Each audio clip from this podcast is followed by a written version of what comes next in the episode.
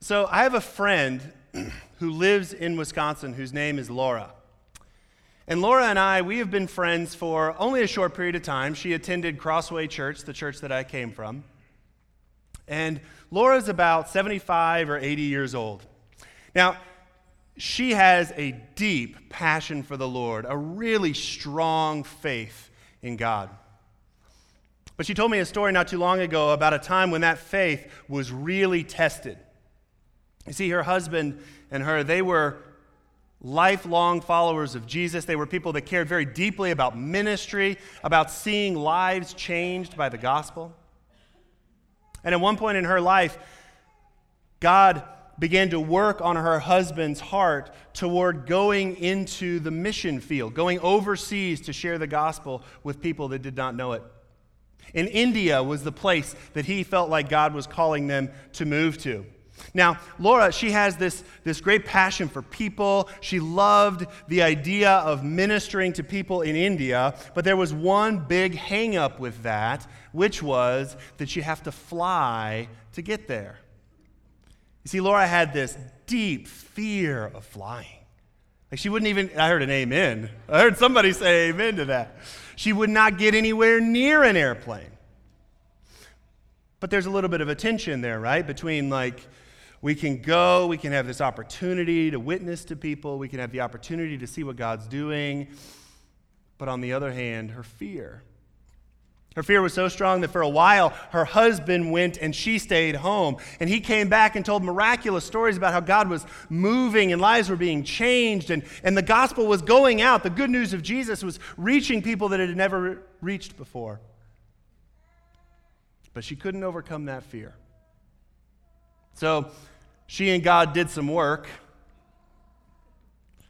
And God really moved in her that, okay, I need to do this. I need to go to India. There's a reason, there's a purpose behind it. And so, even though she was afraid, she decided to step out. She decided to step out in faith. But her one request of God was to say, Lord, if you would, please take away my anxiety. Please take away my fear of this so that I can go and do the best work for you possible. So she prayed this, but God didn't immediately change her heart. God didn't take away the fear immediately. Now that's okay. I mean, it's immediate. You know, you got, you got to make plans. You got to put stuff in order so you can actually go on the trip. So she's like, all right, well, God's just going to do it a different time. So she kept praying this prayer. And as the weeks ticked by, nothing changed. In fact, the only thing that happened is her anxiety, her fear continued to grow deeper and fuller, and her anxiety was worse and worse and worse until the day that she was supposed to get on that airplane. She woke up that morning, fear just completely covering her. She began to shake and tremble. She goes to the airport thinking, God, maybe you'll, maybe you'll cure my anxiety when I get there. Maybe you'll do something amazing. Didn't happen. She goes in, she goes through baggage check, she gets her boarding pass. Maybe now that I'm holding the boarding pass, maybe you'll take away my anxiety. Didn't happen. Goes to the gate. Maybe now that I'm at the gate, maybe you'll take away the fear. Nope, didn't happen. She's visibly shaking. Her heart rate is high. She walks through the gate and onto the plane, thinking, maybe when I cross that threshold, God's going to take away that fear. But you know what happened? God did not take away her anxiety. She sits down at her chair. She's shaking. She's beginning to panic. And then something crazy happened. The door of the plane shuts and as soon as it was final, as soon as there was no going back, God released her of her anxiety.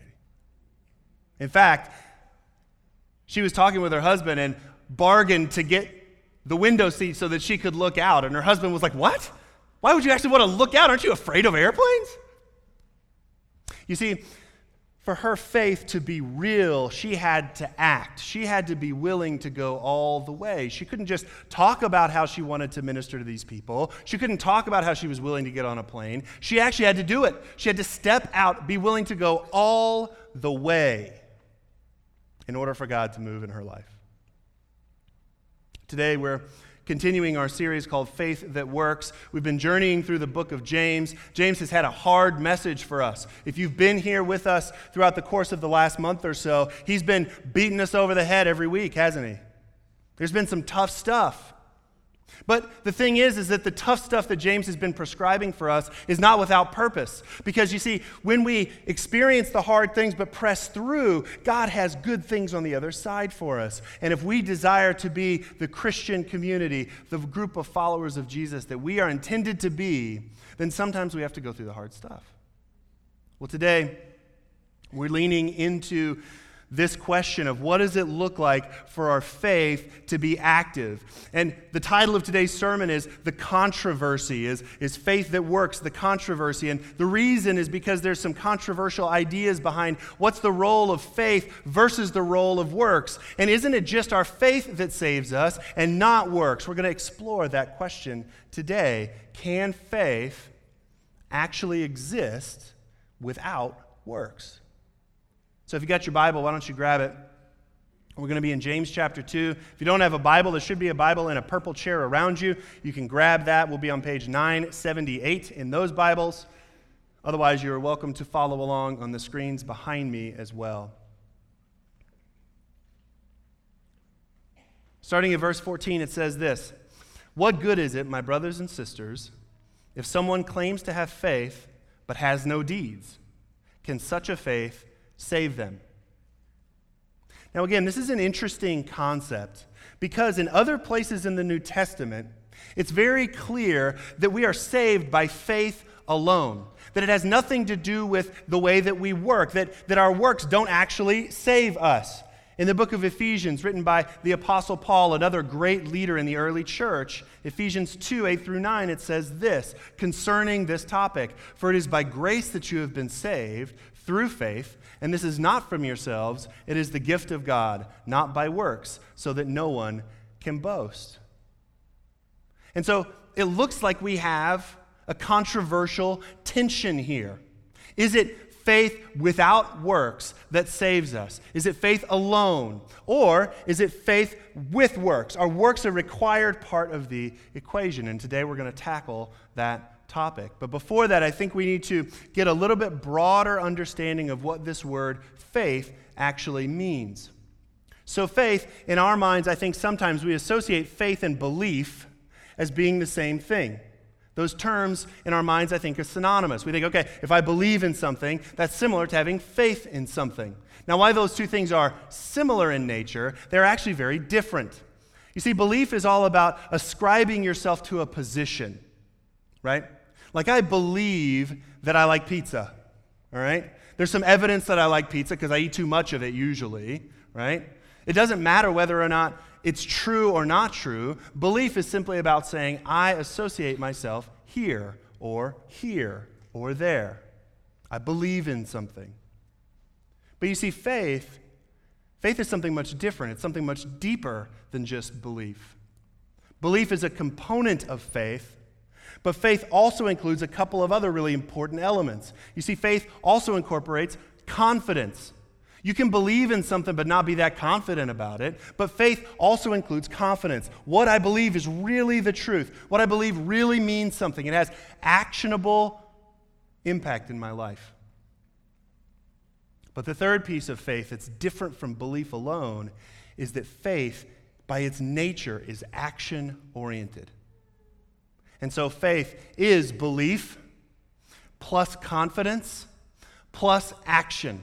That's the recipe for real faith. Now we can see this occurring in an example in the Gospels, in the Gospel of Matthew. This is a story where Jesus is interacting with his disciples. His disciples are all on a boat right? They're all spending time together, and Jesus walks up to them. Normally, you would not think that that would be weird, other than the fact that Jesus isn't walking on the shoreline, he's walking on water. So he walks up to them. From a long way off, the disciples say, Oh my goodness, is that a ghost? And Jesus says, No, no, no, guys, it's me. Don't worry about it. We're good. I'm just doing a miracle right now, so you guys just sit back and hang out and watch. That's the Jeff paraphrase, by the way. But then something interesting happens.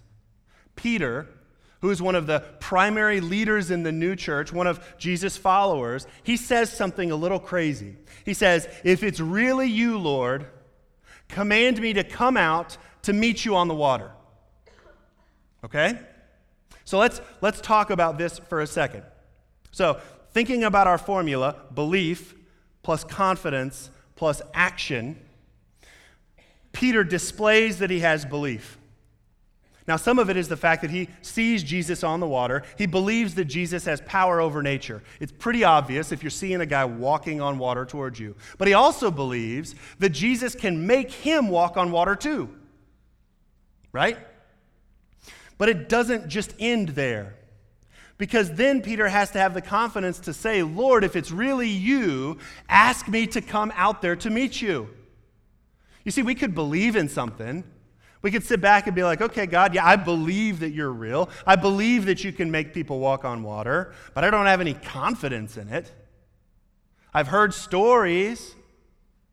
In Peter's case, he could be like, I mean, I see it, but you're kind of God, so not totally sure you can make me do that. But you see, confidence is this really important recipe to real faith, this really important ingredient in the recipe of real faith. But then what happens? It's not okay just to have confidence. Confidence helps bridge us into action. And that's what happens with Peter. You see, Peter, he steps out of the boat and stands on the water and begins to walk toward Jesus. It was not enough for him to just believe he could do it. It was not enough for him to ask in confidence for it to happen. He had to actually step out and do it. And in that moment, Peter displayed all three of the ingredients of our recipe belief, confidence, and action. Now, if we take that and look back at this controversial idea between what James is saying, that faith is actually about more than just belief, that it's actually about action. And we look at what Paul is saying, where he says it's faith that saves you. It doesn't actually contradict each other because the baseline ingredient within faith is action. That that's part of the story. Today, as we continue in this text, James is going to continue to lean into this idea that faith without action isn't really faith at all, that it's dead, that it doesn't even really exist. And so we're going to continue reading, starting in verse 15, and we're going to read through the end of the chapter, verse 26. Suppose a brother or sister is without clothes and daily food. If one of you says to them, Go in peace, keep warm and well fed, but does nothing about their physical needs, what good is it? In the same way, faith by itself, if it is not accompanied by action, is dead.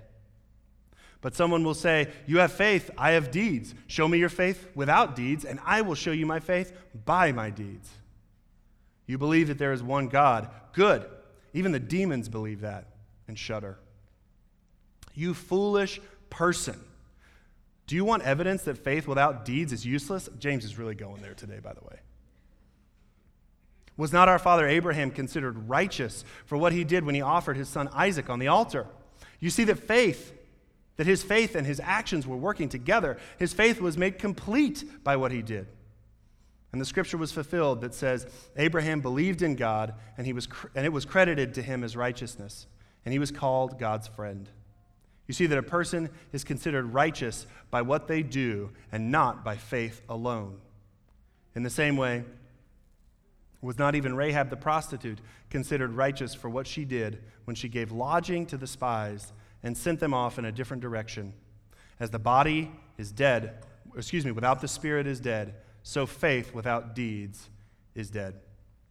So James, he goes through four different logical arguments to prove his point, to answer the question that we asked at the beginning Can faith actually exist without works?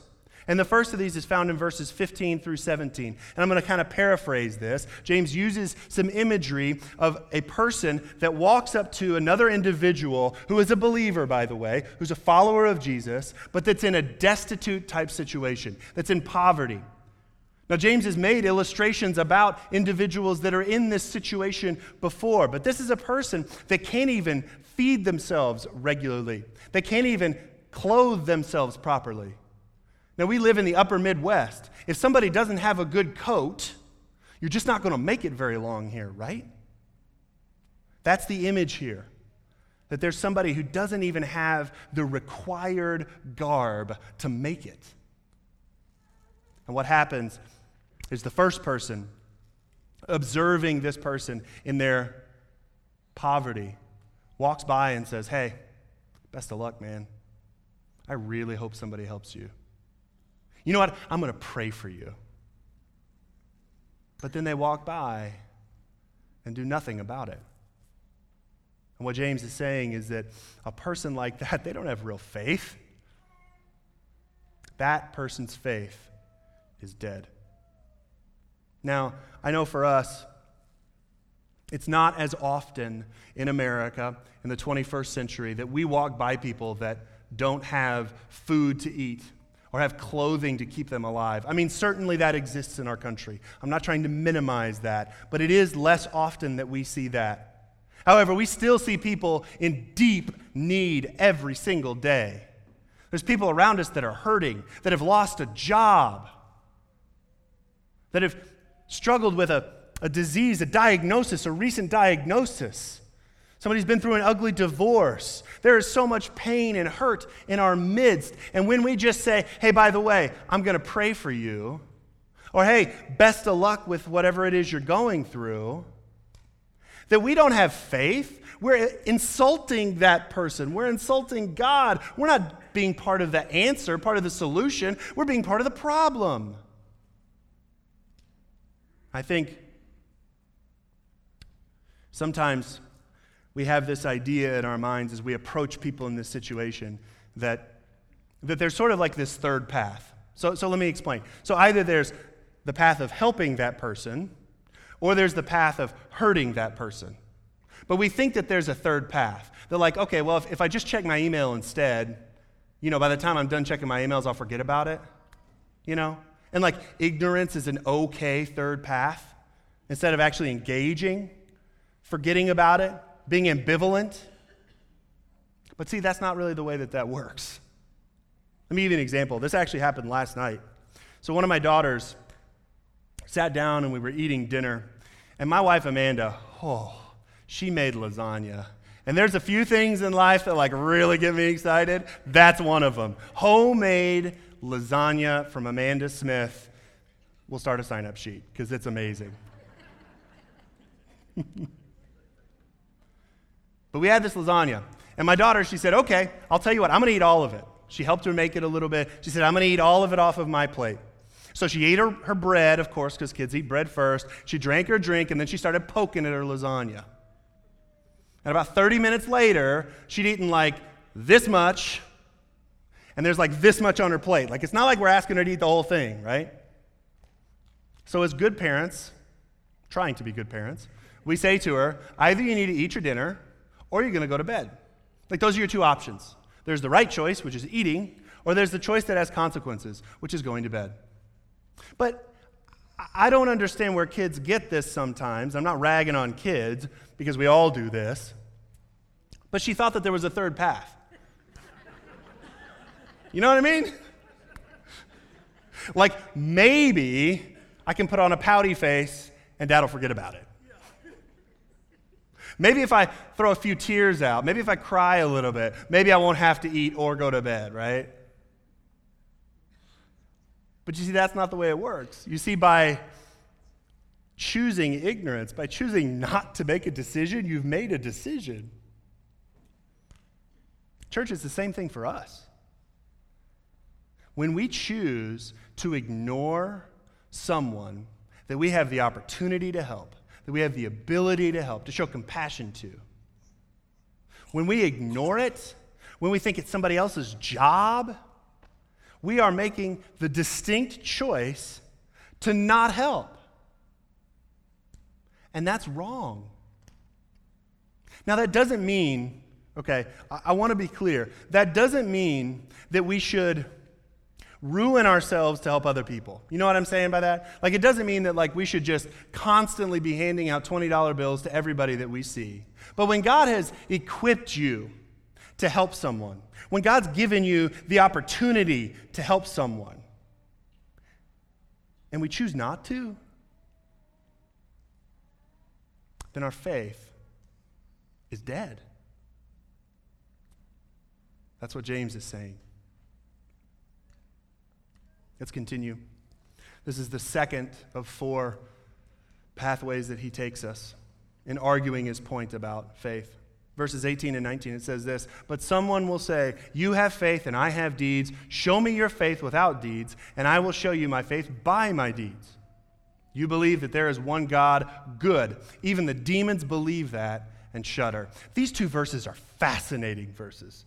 So let's, let's talk about the first one first. But someone will say, You have faith and I have deeds. Show me your faith without your deeds, and I will show you my faith by my deeds. So I love this. James is dealing with the relativist in the room, with the person who says, Yeah, you have your truth, do your thing. I have my truth, I'm going to do my thing, right? And I love that because isn't that what we face so often in our culture today? Somebody says, Look, you, you have your belief system, you do your thing, have your faith in your God. I'm going to have my own truth. My own truth doesn't impact what you're doing, and you shouldn't impact what I'm doing. Just keep yourself separate from me. But I love James's response. He says, You're going to know my faith because of my action. My action will prove to you that my faith is real, that it exists, that it does something in the world. Jesus talks about this in Matthew chapter 7, this idea that, that we will be known by our fruit. He says this A good tree cannot bear bad fruit, and a bad tree cannot bear good fruit. Every tree that does not bear good fruit is cut down and thrown into the fire. Thus, by their fruit, you will recognize them. The way in which we live our lives is proven by what we do. Who we are is proven by what we do. There was an old pastor his name is John Randalls, and he was a, a uh, pastor of a college ministry that I was involved in down in Lubbock, Texas. And he had this phrase, it was such a sticky phrase. He used to say, What's in a person oozes out of a person. What's in a person oozes out of a person. Like whatever it is that's in you will find its way out. The quality of who you are inside will always be made known. And that's what James is saying. That we if we have real faith, if we have a real devotion to God, it will be made known by the way in which we live our lives and interact with the world. And then, verse 19. Oh, this one's so interesting to me. You believe that there is one God, good. Even the demons believe that and shudder. So, just a, a, quick, a brief moment about demons and demonology. So, here at Gateway Church, we do believe that demons and Satan and the forces of evil are real. Okay? Now, I know that that doesn't really jive a lot of times with our modern sensibilities. We have sort of an empirical, scientific approach. And when we think about things like that, invisible forces doing this and whatever, like it kind of, kind of like, uh, maybe we won't talk about that. But it's explicit in the Bible that these beings exist, that there is an antagonistic force that's trying to push us away from God. Now, I'd never really thought about this explicitly, but I guess I'd always assumed it. I'd always thought that the reason that the demons and that Satan and that all of these fallen angels had chosen to go against God was that they believed that they actually could beat God. Like I thought, maybe the reason that they rebelled is because they actually thought they had hope of overcoming God. Maybe they had a misunderstanding about what faith means, what Christianity means, what God is all about. But James is not saying that. James is saying that they believe the same kinds of things we do. They understand that God is one. They understand that Jesus is the Savior and the Messiah. They understand proper biblical orthodox beliefs. So here's the tough question that comes out of that. So, what's the difference? What's the difference between a demon that probably knows the Bible better than we do? Let's just be real. They've lived longer than we have, existed longer. And us. If we only believe and don't have confidence and action associated with our belief. It's kind of a weird thought, right? Our faith, if it's genuine faith, is about action, it's about doing. It's about engaging the world around us. Amen. Let's continue. This is the third line of reasoning that James gives, found in verses 20 through 24. It says this You foolish person, do you want evidence that faith without deeds is useless? Was not our father Abraham considered righteous for what he did when he offered his son Isaac on the altar? You see that his faith and his actions were working together and his faith was made complete by what he did. And the scripture was fulfilled that said, Abraham believed God, and it was credited to him as righteousness, and he was called God's friend. You see that a person is considered righteous by what they do, and not by faith alone. So, Abraham, if you're not familiar with the story, Abraham is a really important figure in the Old Testament. He is the first person that God promised to make a nation out of. He said, Abraham, if you follow me, if you choose to act instead of just believe, if you choose to actually follow me with your faith, I will make you into a great nation that impacts all people for eternity. And so, Abraham, God comes to him at a different time after this promise, and he says, I want you to sacrifice your son. Okay? Now, sacrifice in the Old Testament looked something like this you would build a bonfire, you would kill an animal and you would put that animal on top of the fire and burn it. So the insinuation here is I want you to kill your child and put him on this wooden pile here and burn him. Like, I wonder how that conversation went the night at the dinner table. You know what I mean? Like, hey, hey, baby, how was your day? Oh, it was good, you know. Like Jim, he asked for a couple extra days off because he bought this new four wheeler. He wants to take it up north, you know. And, and Sally, she told me that a couple of goats, you know, birthed a little early. They had their calves a little bit early. Oh, and by the way, God told me to kill our son. How hard would that be? And that makes my gut turn just thinking about it. But you see, Isaac, who was Abraham's son, he was no regular kid either. He was the one that God said, My promise is running through him. He's the one that's going to be the great nation. And so, Abraham, he had this really challenge. I, I mean, I can't even imagine getting in his head. He had this terribly difficult decision to say, Do I follow God? Or do I not follow God? Do my actions need to prove my faith by being willing to kill my son? Or not? Who do I love more? What do I care for more? So, as the story goes, Abraham loads up the wood, he loads up a donkey, he grabs his son, he sets out for the mountaintop, and when he gets to the top of the mountain, he puts the wood all out, he ties up his son, he sets him on top of the wood, and he's got dagger raised, ready to do what he was commanded to do by God and God stops him at the top. And he said, No, no, no, no, no, don't lay a hand on the boy.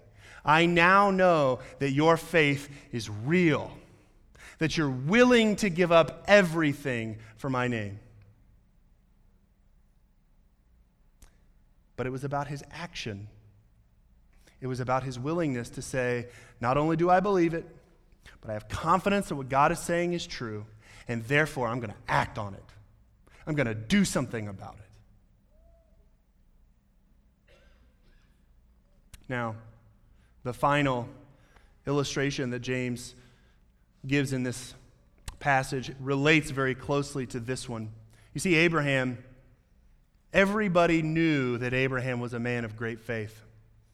Like he was, he was sort of the, the everyman kind of guy. He was the person that everybody would look at and be like, wow, yeah.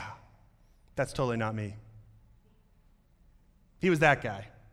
He was kind of like the George Washington, you know, like chopping down the, the cherry tree and being honest about it. Mm, nope, probably not for most of us, right? So Abraham was this great guy.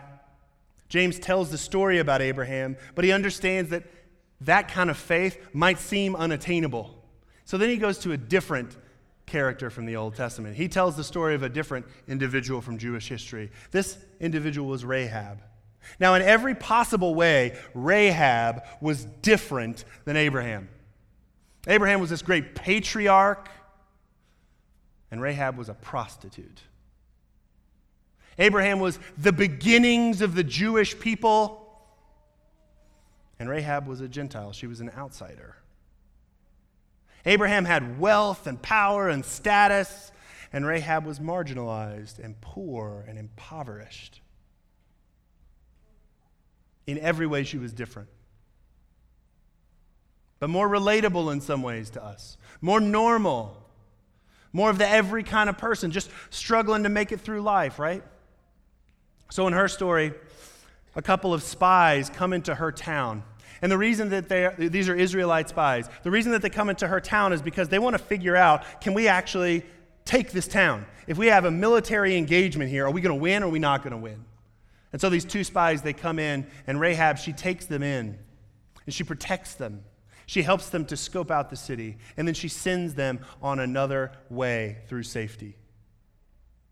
Now, this doesn't really make a lot of sense because Rahab, we're talking about the slaughter of her people. But she had heard about God. She had heard about the God of the Israelite people group, the God that conquered, the God that saved, the God that is the greatest thing in existence. And she said, You know what? I will help you. Even though God's never talked to me like he did to Abraham, we don't have proof that God ever appeared to Rahab. I'm still going to step out in faith. Even though it means that the people that I know are going to be hurt, I'm still going to step out in faith. I'm still going to be willing. And Rahab has this beautiful reward because you see, Rahab, even though she was a Gentile, even though she was an outsider, it was through her lineage that King David, the great king of the Old Testament, came into being. And ultimately, Jesus Christ, the Messiah, traces his lineage back through this Gentile prostitute. It was her faith that was lived out in action that caused her to be approved by God. So, back to our question Can faith exist without works? Anybody want to take a guess? No. Faith cannot exist without works because our faith is proven by our works. So, what do we do with this? How do we actually show what we're about? How do we engage the world with our faith properly? Well, what we need to do is we need to show our faith.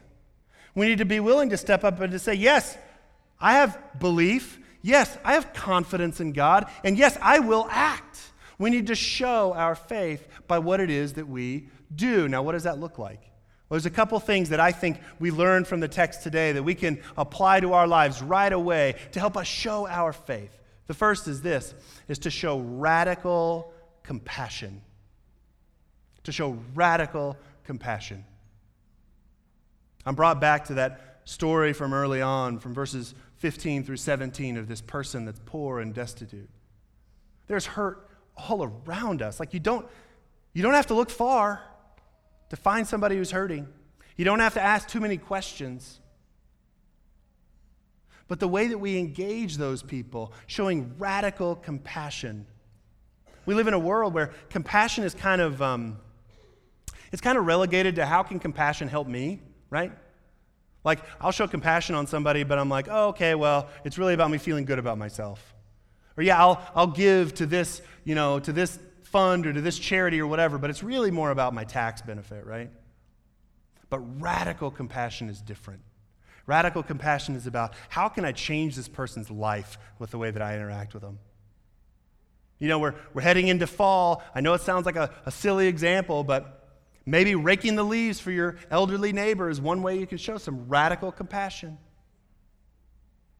Maybe taking a meal to that person that you don't even ask ahead of time. Just take them a frozen meal. Say, hey, throw it in your fridge, or in your freezer, rather. Eat it later. Sometimes when we ask, we get the, no, no, no, no, I'm good.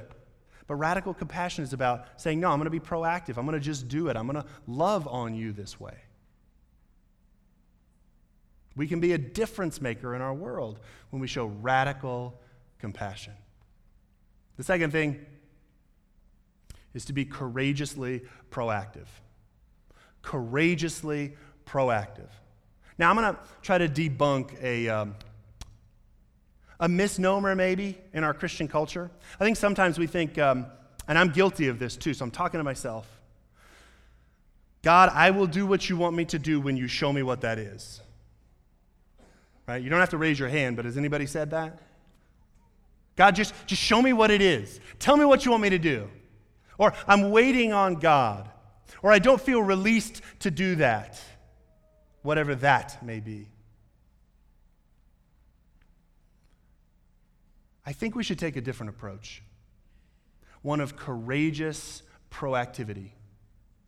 Because God already tells us very explicitly that we should love the people around us, that we should meet needs, that we should care for people.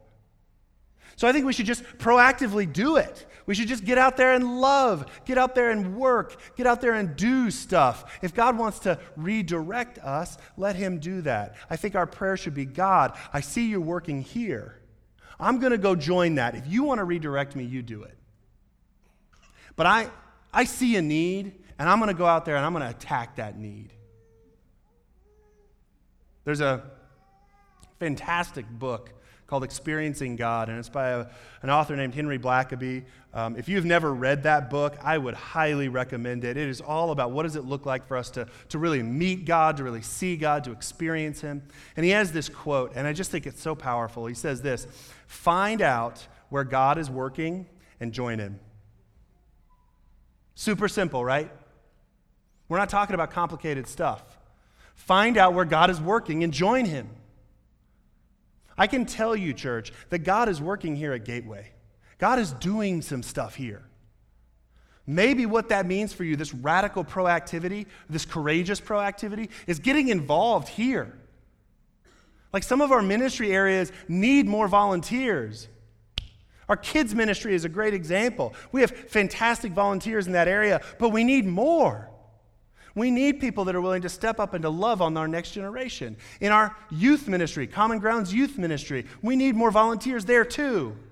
We need more people that are willing to shake hands when you come in, to love on people, to show hospitality. We need more people in our cafe area. Like you name it, we need you there.